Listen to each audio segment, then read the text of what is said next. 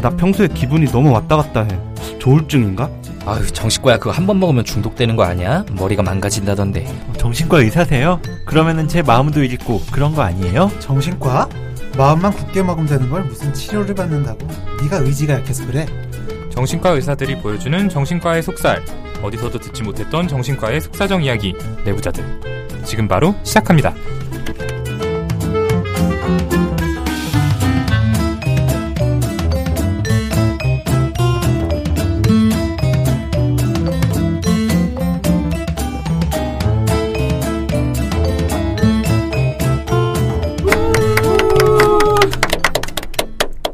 안녕하세요. 젊은 정신과 의사들이 하는 솔직하고 은밀하고 자상한 정신건강과 마음 이야기 내부자들입니다. 자, 드디어 대망의 2화 방송입니다. 이화를 할 수 있어서 행복합니다. 네, 행복합니다. 본격적으로 시작하기에 앞서 저희 소개부터 기억나시라고 다시 한번 드리겠습니다. 네, 동안의 정신과 의사 김지용입니다. 마성의 남자 손정현입니다. 네, 환자 바보 윤희우입니다. 예, 권력자 허기왕입니다. 네, 그리고 저는 오늘 이 시간 사회를 맡은 오동훈입니다. 아무것도 없으시네요. 아, 제가 뭐 워낙 이렇게 공기 같은 사람이잖아요. 캐릭터 따로 없고. 다음 녹음 땐 저희가 선정해서 지어드리도록 하겠습니다. 암튼 오늘 2화 녹음을 위해서 모였는데요. 6명이 아니라 5명만 지금 이 자리에 있죠. 박정희 선생님께서 축하할 일이 있으셔가지고 네, 뭐 밝혀도 되는 거겠죠? 좋은 일이니까. 좋은 네. 일이니까 네, 음. 박정현 선생님께서 오늘 등려를 하셨습니다. 박수 한번 치죠. 아, 축하드립니다. 축하드립니다. 그 사모님은 저희 방송 안 듣는다고. 그래도 축하드립니다. 이제 지난주에 1화 방송을 업로드하고 주변에서 좀 반응들이 있으셨을 거라고 생각이 되는데요. 좀 어떤 얘기들 들으셨어요? 저는 이렇게 적극적으로 주변 분들께 알리지 않아서 왜요? 저희가 부끄러우신가요? 약간은 그런 마음이 좀 작용을 했던 것 같기도 한데 네. 사실 저는 오글거리긴 했지만 좀 많이 홍보를 하려고 했었고요. 들을만 했다, 뭐 재밌었다라는 의견도 많았었고, 뭐 사실은 거의 이제 지인들한테 주로 들었기 때문에 저희 사실 다들 아는 사람들이 겹치는 사람들이 많잖아요. 네. 그래서 아는 목소리 들리니까 너무 재밌다라는 얘기도 있었는데, 저도 직접 알리진 않았지만 허경 오동훈 선생님과 워낙 지인이 겹치다 보니까 여기저기서 많은 축하 메시지를 들을 수는 있었습니다. 네, 네. 그 중에서 특히 허기영 선생님의 백령도 친구분들께 큰 감사를 드립니다. 네, 예, 정말 좀 감사드립니다. 가장 뜨거운 반응을 보여주셔가지고요. 오늘 녹음하기 전에 제가 어, 얼마나 많은 분들이 들으셨나 이렇게 관리 자면에서 들어가서 보니까 재생 수가 각 에피소드마다 천 화 정도 들으셨더라고요. 천번 정도. 예. 아. 그리고 이제 구독을 눌러주신 분들도 160명이 넘어가지고 저희가 여섯 명이니까 1인당 한 150번 들으면 나머지 네. 분들이 100명쯤 들어주시 아, 않으셨나 싶기도 순수하게 한데. 저희의 노력으로만 이루어진 건 아니라는 점을 말씀드리고요. 그리고 사연이나 질문도 좀 도착을 했죠. 네, 그렇죠. 사연이나 질문 보내주신 분들 감사드리고요. 그 중에는 저희가 이 사연을 보고 고민을 많이 하게 되는 그런 것들도 있었는데 제가 잘 상의하고 고민해서 도움 드리도록 하겠습니다. 평소에 정신과나 심리 관련해서 궁금한 부분 그리고 주위에 이 사람 왜 이러지 아, 또 자연스럽게 광고를 하시네. 궁금하다든지 어떤 질문이든 좋으니까 네, brainrich 6 gmail.com으로 보내주세요. 스펠링도 한번 읽어주셔요. 또요. B R A I N R I C H 숫자 6입니다. 와, 지난주 내내 연습하시더니 보람이 있네요. 목이 쉬었죠 제가 지금. 예, 방금 이제 사연이나 질문 보내주신 분들이 좀 계셨다 이런 얘기를 했는데요. 이제 질문들 좀 받으셨을 거라고 생각해요. 저희 방송 시작한다고 네. 하니까. 좀 어떤 질문들을 받으셨었어요? 네, 뭐 제 지인분들도 예전에는 이런 질문 저 받은 적이 없는데 이제 제가 방송을 한다니까 아 얘가 정신과 의사였지라고 이렇게 깨달으신 것 같아요. 그래가지고 드디어 질문들을 좀 막 하시더라고요. 뭐 저는 굉장히 많이 들었는데 선생님들도 좀 많이 듣지 않으셨어요? 예, 네, 저는 많이. 이제 정신과 의사들도 이제 정신과 질환에 걸리면 어떻게 하냐, 아니면 음. 평소에 좀 분석을 받거나 치료를 받냐 이런 질문 좀 많이 들었던 것 같네요. 저는 또 최면에 대한 얘기 좀 들었어요. 음. 최면이 사실 약간 뭐지 싶은 부분이 있잖아요. 그래서 이거 실제로 정신과에서 사용이 되는 거냐 음, 이런 질문도 있었고요. 아 그리고 그 얼마 전에 개봉했던 영화 그 23 아이덴티티 제임스 맥어보이 주연했던 영화 있잖아요. 어, 저도 그거 아, 물어본 사람들이 그게 있었어요. 많이? 다중인격. 예, 관객 수가 있어서 그랬는지 몰라도 그 해리성 인격 장애 그거에 대해서 뭐 실제로 본 적이 있는 병인지 음. 어떻게 진단하는지 뭐 그런 것들 궁금해하시더라고요. 음. 저희가 뭐 경험이 있진 않는데 아 저는 봤는데요. 아, 그래요? 저도 있는데요? 봤는데요? 네. 아 그래요? 제가 경험이 일천에 네, 맞네요. 이 부분 꼭 편집해 주시고요. 예. 어쨌든 이렇게 많은 질문들 주셨고 흥미로운 것들도 굉장히 많았습니다. 그래서 저희가 앞으로 방송 계속하면서 그런 흥미로운 질문들은 답변을 드릴 수 있도록 할 거고요. 좀 공통적으로 여러분들께서 궁금해하셨던 게 아, 이 사람이 정신과 병이 있는지 없는지를 어떻게 판단을 하냐. 또 그리고 음. 치료를 받아야 하는지 아닌지를 또 어떻게 음. 판별을 하냐. 이런 질문을 좀 많이 해주셨거든요. 네. 1화에서 방송됐던 공황장애를 비롯해서 앞으로 다루게 될 정신질환이나 정신과 전반에 대한 얘기를 하기 위해서 필수적으로 다뤄야 될 질문이 아닐까 싶은데요. 그래서 오늘 정비소 시간에서는 바로 이 주제, 정신과에서 병을 어떻게 진단을 하느냐, 이걸 가지고 얘기를 해보려고 합니다.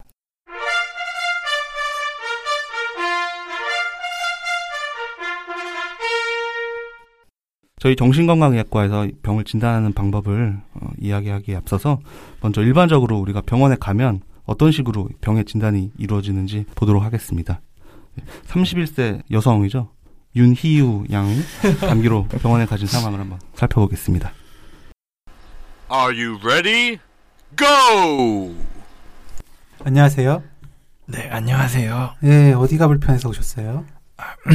감기가 낫질 않아서 병원에 왔습니다. 아, 예. 그 감기라고 하셨는데 증상이 어떤 게 있으시죠? 네, 들으시는 것처럼 이렇게 목이 완전히 나갔고요. 기침도 음. 하고 가래도 하고 예, 정말 힘드셨겠네요. 얼마나 되신 거예요? 한 2주 정도 된 것 같아요. 담배 피우시는 건 아닌가요? 아, 담배는 지금 끊은 지 한 100일 정도 됐습니다.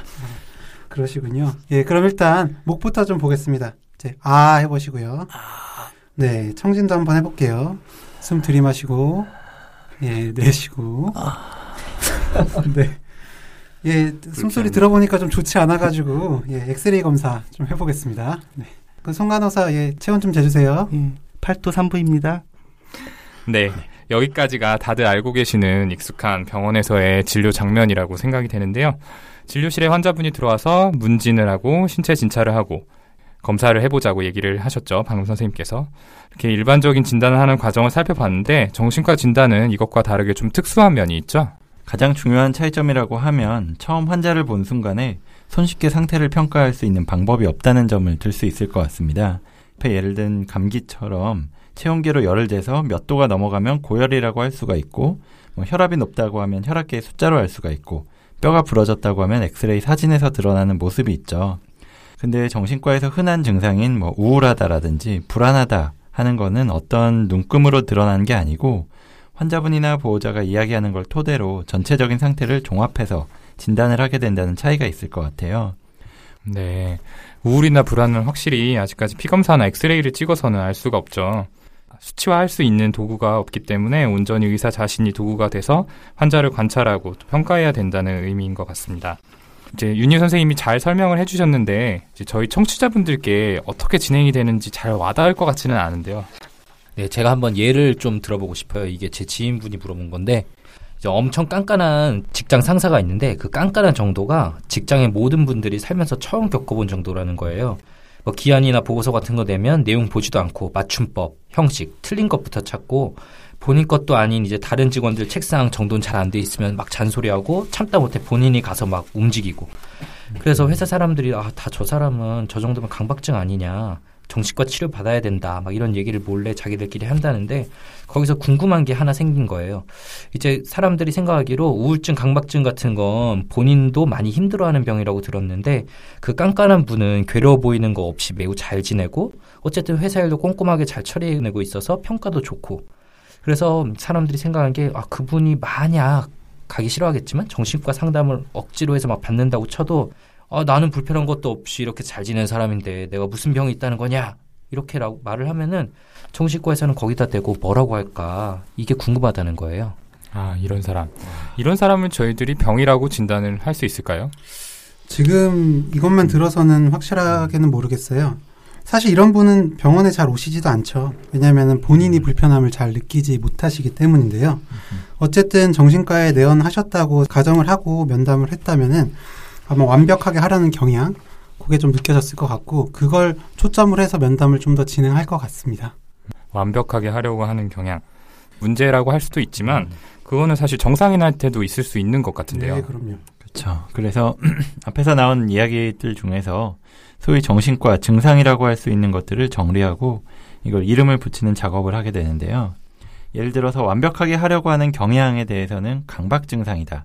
이런 식으로 이름을 붙이는 작업을 합니다. 그리고 이렇게 이름 붙여진 증상들을 종합해서 어떤 진단에 합당한지 찾아보는 작업을 하게 되죠. 네, 지금 윤희우 선생님이 말씀하신 작업을 이제 정신병리라고 하는데 의학 중에 병리학이라는 학문이 있어요. 이제 병의 원리를 밝히기 위해서 병의 상태나 뭐 조직 구조, 기관의 형태, 기능 변화 등을 연구하는 기초 의학이거든요.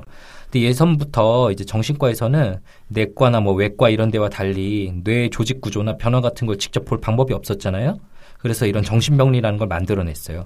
아, 앞서 상황극에서 말한 예를 들어서 기침, 가래, 콧물 이런 등의 증상이 있잖아요. 그것처럼 마치 정신과에서는 아 저런 깐깐한 증상은 강박이라고 하자. 뭐 손발을 떨면서 불안해하고 있는 거는 초조라고 하자. 근거 없는 믿음을 혼자서 강하게 가지고 있는 경우는 망상이라고 하자. 이런 식으로 용어를 좀 만들고 그걸 분류하는 작업을 한 거죠. 정신과 의사들은 레지던트 이제 전공이 4년의 기간 동안 정신병리를 배우고 그리고 계속 내담자와 면담하고 관찰하면서 숨어 있는 정신병리를 찾아내고 그걸 근거로 진단을 내리는 과정을 쭉 연습합니다. 예, 김지용 선생님 잘 설명해 주셨는데 아, 이 과정이 진짜 쉽지 않아요. 그죠? 좀 어렵죠. 아, 굉장히 어렵습니다. 제가 그 전공의 때 봤던 환자분 생각이 나는데 굉장히 이렇게 초조해 보이는 모습으로 이 실어증 증상으로 오신 분이 있었어요. 그분을 잘 설득을 해서 결국에 왜 그렇게 말씀을 못하고 힘들어 하시는지 알게 됐는데 본인이 입 밖으로 말을 꺼내면 어떤 굉장히 재앙과 같은 일이 생길 거라는 그런 환청 때문에 망상이 음. 생겨서 그렇게 말씀을 못 하신 경우였죠. 표면으로 드러나는 증상은 실어증이랑 이제 약간의 초조함 이 정도였는데 면담을 통해서 그 안에 깔려 있는 정신 병리는 환청과 망상이었다. 이렇게 네. 음. 정리를 해볼 수 있는 거네요. 네, 제가 최근에 본 케이스 중에서도 불면증으로 병원에 오셔가지고 수면제를 타가셨는데 먹고 나서도 잠이 잘 안 온다라고 이야기를 하셔서 좀 자세하게 면담을 해보니까 사실은 상당히 막 우울하고 불안한 이런 증상들이 동시에 있었었던 그런 케이스도 봤었고요. 음. 저는 이거 말하면은 좀 사실 어떻게 보면은 부끄러운 일일 수도 있는데 제가 봤던 환자분들 중에 기억나는 케이스가 1년 넘게 씻지를 않아가지고 이렇게 온몸에 정말 피부가 하나 더 생겨서 오신 분이 있었어요. 근데 말씀도 안 하셨어요. 그래가지고 그분을 거의 한 달 동안 봤었는데 결국 끝까지 입을 거의 열지 않으시고 말을 조금만 하고 그래서 이분이 씻지 않는 정신병리가 과연 강박 때문인가 아니면 그런 걸 막 시키는 환청 때문인가 결국 정신병리에 대한 결론을 내리지도 못한 경우도 있었어요. 음, 그분 저도 봤는데 정말 어려운 케이스였던 것 네. 같습니다. 음, 예. 네. 그러니까 정리를 한번 하자면은 환자가 가지고 있는 정신병리를 종합해서 이 환자가 어떤 병이다라고 진단을 내리는 거군요. 때로는 또 이제 환자의 정신병리를 밝히고 진단하는 과정이 이렇게 어려울 수도 있다라는 얘기를 선생님들이 해주셨는데요. 그러면 어떤 정신병리가 있으면 어떤 병으로 진단한다라는 기준이 있을 것 같은데요. 사실 의사마다 이 기준이 달라버리면은 같은 증상에 대해서도 다른 병으로 또 진단할 수 있고 하는 거잖아요. 또 아무래도 수치로 딱 나오는 게 없고 의사 판단이 중요하다고 하니까 환자분들이 이런 걱정을 좀 하실 수도 있을 것 같아요. 그쵸. 이게 역사적으로 좀 재미있는 얘기가 있어요. 그 1940년대 옛날 얘기긴 한데 한 환자를 촬영한 영상을 미국하고 영국 정신과 의사들에게 각각 보여주고 진단하는 실험을 했어요. 그랬더니 미국에서는 대다수가 조현병이다라고 진단을 했는데 영국에서는 2%만 조현병으로 진단을 내렸던 거예요. 예전에는 진단이 이제 개인의 경험이나 자신이 속하고 교육받았던 병원의 경향에 따라 많이 좌우됐던 거죠. 꼭 이 실험 때문만은 아니지만 정신과 의사들도 아, 전 세계적으로 통용될 수 있는 믿을 만한 진단 기준이 있어야겠구나라고 느껴서 1950년대부터는 이제 매뉴얼을 만들기 시작했어요. 그게 DSM이라고 약어로 어, 우리나라 말로는 정신질환의 진단 및 통계 편람이란 책이에요. 이거를 계속 수정하고 갱신해 오면서 최근에 5판까지 나왔고 전 세계적으로 쓰이고 있죠. 음, DSM 정말 많이 들어본 이름이죠. 네. 책을 외우느라고 굉장히 고생을 많이 했던 기억이 납니다. 음. 다 외우셨어요? 아, 그럼요. 전 휴가도 반납하고 이 산에 들어가서 DSM을 외웠던 기억이 나는데요. 휴가 끝나고 나니까 심판이 나와서 굉장히 좀 네, 죄송합니다. 예. 오동 선생님 다 외우고 계신 그 DSM을 살펴보면 가장 중요한 특징이 원인이 아닌 밖으로 보여진 환자의 증상에 초점을 맞추고 있다는 거죠. 그 조현병을 예로 들면은 뇌의 어떤 부위에 어떤 문제가 있어서 조현병이다 음. 라기보다는 환청이나 망상 이런 증상들을 보였을 때 조현병이다라고 진단을 하는 거죠. 네. 그런 일련의 증상들을 보이는 환자분들을 이제 관찰을 하니 어떤 병의 코스가 어, 예상이 가능했고 그래서 거기에 맞는 치료를 지금까지 해오고 있는 거죠. 그래서 이런 DSM의 특징 때문에 정신과의 진단에 대한 논란이 일어난 적도 이- 있었는데요. 대표적으로 1960년대에 미국 등에서 크게 일어났던 antipsychiatry, 반정신의학 운동입니다. 이 운동의 핵심은 정신의학에서 말하는 정신병은 실제로 존재하는 게 아니라 정신의학자들이 만들어낸 것이다. 라는 이야기였죠. 음. 뭐 정신과 의사나 제약회사 등의 이익을 위해서 실제로는 병이 아닌 사람들을 하나의 병으로 진단을 해서 치료를 한다. 이런 이야기가 있었죠. 어, 맞아요. 저도 이번 방송을 준비하면서 찾아보니까 이런 정신의학에 대한 비난이 꽤 많더라고요. 뭐 만들어진 우울증 같은 베스트셀러 책도 있고. 그런데 최근에는 이제 뭐 뇌 영상 그리고 뭐 뇌 호르몬 측정 방법 같은 예전에는 없던 새로운 기술들이 많이 생겼어요. 그러면서 음. 조현병이나 우울증 환자분들의 경우 그 실제적으로 공통된 뇌의 변화가 관찰된다라는 게 많이 밝혀졌거든요. 그래서 저는 이제 이런 비난에 저희가 당당하게 얘기할 수 있지 않나 싶어요. 정신과의 진단들이 없는 걸 만들어낸 게 아니라 실제 존재하는 이렇게 정상하고는 차이가 있는 병리적인 상태라는 것이 증명되기 시작한 거죠. 네, 그러니까 뭐 MRI를 찍는다든지 피 검사를 하면 뭔가 나온다는 거죠. 그렇죠. 예전에는 몰랐었는데. 네, 그죠. 그러니까 정리하자면은 진단 기준이 이제 DSM이라는 것을 통해서 객관성을 좀 갖기 시작을 했는데 그래도 이 질병이 뭐 정신과 의사나 제약회사의 이익을 위해서 만들어냈다라는 지적에서 자유로울 수는 없었다. 하지만 또 최근에 이런 일련의 연구들로 인해서 질병의 원인들이 과학적으로 규명이 되면서 논란이 줄어들었다. 이렇게 좀 정리를 해볼 수 있을 것 같습니다. 네, 아까 진단 기준이 이제 증상에 초점을 맞췄다는 말씀을 해주셨는데 그럼 단순히 증상이 있다, 없다 이걸로 진단을 할 수 있는 건가요? 예, 그렇진 않죠. 그 우울증으로 좀 예를 들어보겠습니다. 우울증 진단 기준 중에 지속적인 우울감이 있어요. 근데 환자가 하, 저 우울해요 라고 얘기를 한다고 해서 다 우울감이 있다고 저희가 할 수는 없겠죠. 환자의 전반적인 태도나 표정, 그리고 말투, 가족들이 이야기하는 환자의 모습, 그리고 환자의 평상시 모습과 대비해서 얼마나 좀 변했는지, 그리고 그런 모습으로 인해서 일상생활에는 어느 정도의 문제가 생겼는지를 종합적으로 봐야 됩니다. 그 저는 이런 분들 오시면 어제 하루 일과를 쭉 말씀해 달라고 하고 이전과 어떻게 달라졌는지 질문을 해서 평가를 하는 편이에요. 음, 좋은 방법이네요. 그러니까 질병은 증상이 있다 없다 이걸로만 결정하는 게 아니고 얼마나 심각하느냐 그리고 기간이 얼마나 됐느냐 그리고 이전과 어떻게 달라졌느냐 음. 허경 선생님 음. 말씀해 주신 것처럼 또 이것 때문에 일상생활에 얼마나 많은 문제가 생기고 있느냐 이런 것들을 종합적으로 판단을 한다는 거죠. 그리고 증상을 평가하는 것도 이제 단순히 환자분의 말씀만을 듣고 체크하는 게 아니라 여러 가지 측면에서 좀 다각도로 접근을 하는 거라는 얘기입니다. 근데 이제 사람마다 그 증상에 대해서 평가하는 기준이 다를 수도 있잖아요. 음. 이제 누가 보기에는 저건 지속적으로 우울한 거다라고 했는데 또 다른 의사가 보기에는 어 그 정도는 아니다 이렇게 할 수도 있는 거고 그렇죠. 그래서 정신과 수련을 받으면서 제일 중요하게 생각하는 거가 집단 회의 시간인 것 같아요. 뭐 진단 회의라든지 아니면 케이스 회의 같은 것들을 거의 하루에 한 번 정도는 했었죠. 아, 많이 했죠. 그래서 음, 이런 집단 회의를 통해서 어떤 뭐 정신병리에 대해서 또는 환자의 케이스에 대해서 다른 정신과 의사들하고 의견을 조율하는 그런 과정을 거치게 됐었죠. 아, 네. 정말 좋은 단어로 표현하면 조율하는 예. 과정이죠. 아름다운 단어입니다. 조율. 그리고 그 회의는 하루에 한 번인데 준비하려면 진짜 몇 날 며칠을 해야 되는지 모르겠어요. 집에 갈 수가 없었죠, 거의. 그렇죠. 저 1년 차 때 뭐 정말 아, 다 똑같으시죠. 뭐 정말 수없이 혼났던 기억들이 나는데요. 지금 이제 윤희우 선생님 말씀하시니까 기억나는 케이스가 제가 올렸던 이제 진단 그 케이스를 올렸던 거 생각나는데 환자분 말씀으로는 엄청 우울하다. 아무 의욕도 없다라고 하시고 표정도 많이 어두워요. 근데 하루 종일 이어폰을 꽂고 노래를 따라 부르면서 병실을 계속 돌아다니는 분이 계셨어요.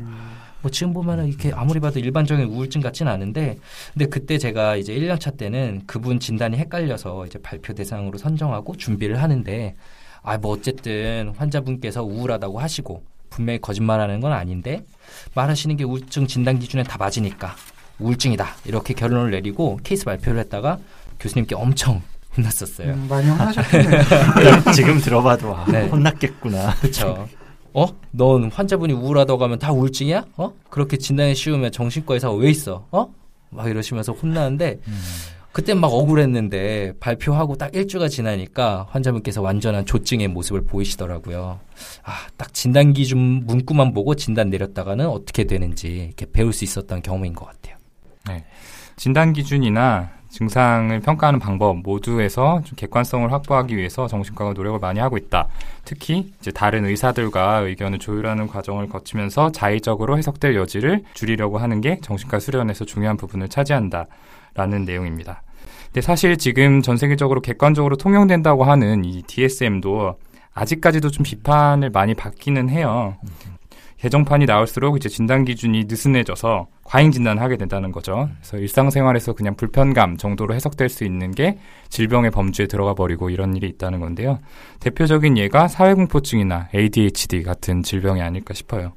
그래서 이전 같았으면 그냥 낯가림이 많고 소심하고 또는 조금 부산스럽고 나대는 아이 뭐요 정도로 좀 평가를 받았던 게 지금은 질병으로 평가를 받고 있다라는 이야기들인데요. 이 점에 대해서는 좀 선생님도 어떻게 생각하세요? 근데 이제 정신과 질환 같은 경우에는 흑과 백처럼 이분법으로 생각할 게 아니라 스펙트럼의 관점에서 이해를 해야 될 것 같아요. 시간도 보면은 쭉 흘러가고 있는데 1초 차이로 2016년이 2017년이 되기도 하잖아요. 그러니까 정상과 질병에도 명확한 경계가 있는 게 아니라 어떤 기준에 의해서 다른 이름으로 불리게 된다고 생각하시면 좋을 것 같습니다. 저는 일부 비판처럼 ADHD가 기준의 변화로 인해서 과잉 진단 가능성이 생겼다는 점은 인정합니다. 하지만 증상으로 인해 교통을 겪는 환자 자신이나 주변 사람들이 치료를 통해서 더 나은 모습을 충분히 보여줄 수가 있기 때문에 진단을 내릴 때 증상의 정도 자체도 중요하지만 얼마나 불편하고 고통을 받는가도 중요하다고 생각을 해요. 결국 의사들이 진단을 내릴 때 신중하게 보수적으로 접근해서 그런 과잉 진단에 대한 논란을 없애드려야 한다고 생각합니다. 멋지십니다. 의협 회장 네. 이렇게 음, 출마하시는 출마 출마의 변을 선언문을 듣는 것 같아요. 줄 그렇습니다. 네. 꼭 과잉 진단에 대한 논란을 없애겠습니다.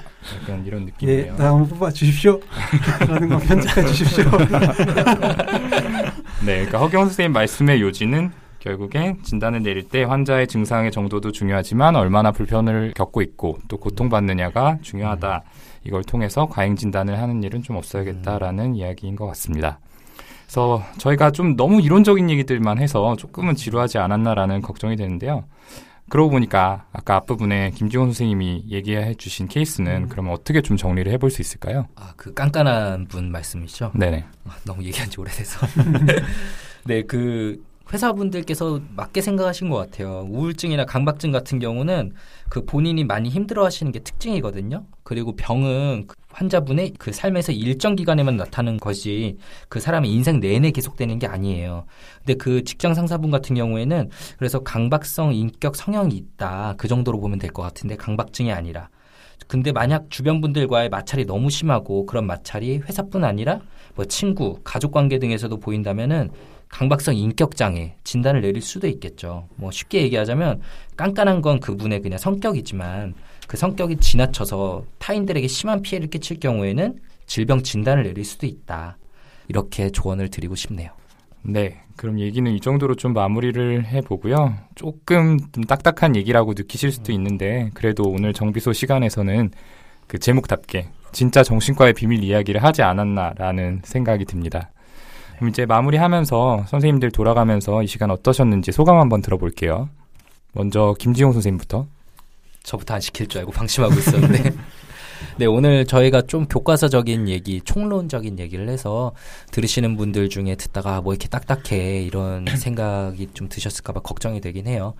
이 다음에 이어지는 얘 왜 이러는 걸까요는 정말 재밌는 케이스로 준비를 했으니까 어, 끊지 말고 다음 주에도 들어주시면 좋겠고요. 어, 오늘 내용이 뭐 정말 중요하니까 저희가 이렇게 길게 얘기한 거라고 생각하고 앞으로도 어, 더 궁금한 점들을 보내주시면 저희가 좀 더 재밌고 성심껏 답변할 수 있도록 준비하겠습니다. 네, 윤희우 선생님. 네, 저는 뭐 오늘 이야기를 나누면서 옛날에 수련 받았을 때 생각도 나고 그러면서 나름대로는 재미있었는데 듣는 분들 입장에서는 좀 재미없게 느껴질 수도 있을 것 같아요.